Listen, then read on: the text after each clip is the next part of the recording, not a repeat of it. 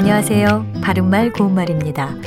우리말 동사 다투다는 목적어가 있는 타동사로 쓰일 때도 있고 목적어가 없는 자동사로 쓰일 때도 있습니다.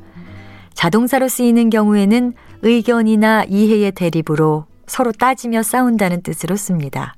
예를 들어 형과 형수는 아이의 교육 문제로 종종 다툰다. 이렇게 말할 수 있습니다. 싸운다는 뜻으로 쓰는 다투다와 관련된 표현은 여러 가지가 있는데요. 제일 먼저 생각나는 것은 말다툼입니다. 말 그대로 말로 옳고 그름을 가리는 다툼을 뜻하죠.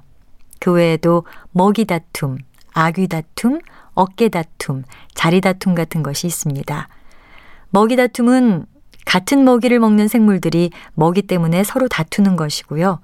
자리 다툼은 좋은 지위나 자리를 차지하려고 다투는 일.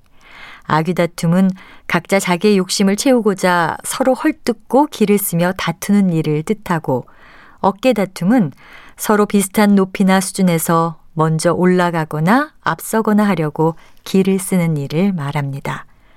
반면에 다투다가 타동사로 쓰이는 경우에는 시간적으로 매우 급하거나 경쟁적으로 서두른다는 뜻으로 쓰일 때도 있습니다. 철다툼이라는 표현이 있는데요.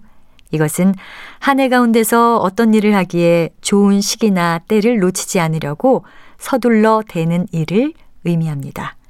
바른말 고운말 아나운서 변희영이었습니다.